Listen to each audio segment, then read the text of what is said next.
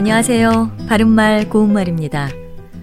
어린아이들은 뛰어놀다가 쉽게 넘어지기도 하고 또 다치기도 하고 그러죠. 뛰어가다가 넘어지면 무릎이 까지거나 심하면 상처가 크게 나기도 하는데 이 무릎이라는 말을 무릎팍이라고 할 때도 있습니다. 예전에 방송됐던 어떤 텔레비전 프로그램에서도 이 단어가 들어간 코너가 있었습니다. 그 코너의 이름에서는 우리 신체 부위를 나타내는 표현인 무릎이라는 단어 뒤에 팍이라고 쓰여 있었는데요. 이것은 맞춤법에 맞는 포기형이 아니라는 것을 여러분도 알고 계셨는지요?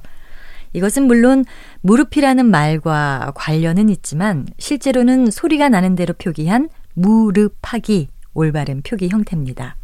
무릎팍은 무릎 뒤에 악이라는 표현이 붙여서 나온 것인데요. 지금은 발음 나는 대로 무릎팍이라고 쓰게 돼 있습니다.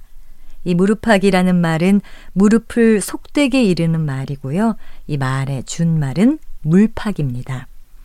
무릎팍과 비슷한 구조를 가진 표현 가운데 가슴팍이라는 말도 있습니다. 이것은 가슴의 판판한 부분을 속되게 이르는 말인데 보통 가슴팍을 치다 또는 가슴팍에 얼굴을 묻고 울다 이렇게 쓸 수 있습니다. 무릎팍처럼 원래는 어떤 말에서 나온 표현이지만 그 어원을 밝히지 않고 소리나는 대로 적는 표현들도 있으니까요. 정확한 표기형을 알고 사용하시면 더 좋겠죠. 바른말 고운말 아나운서 변희영이었습니다.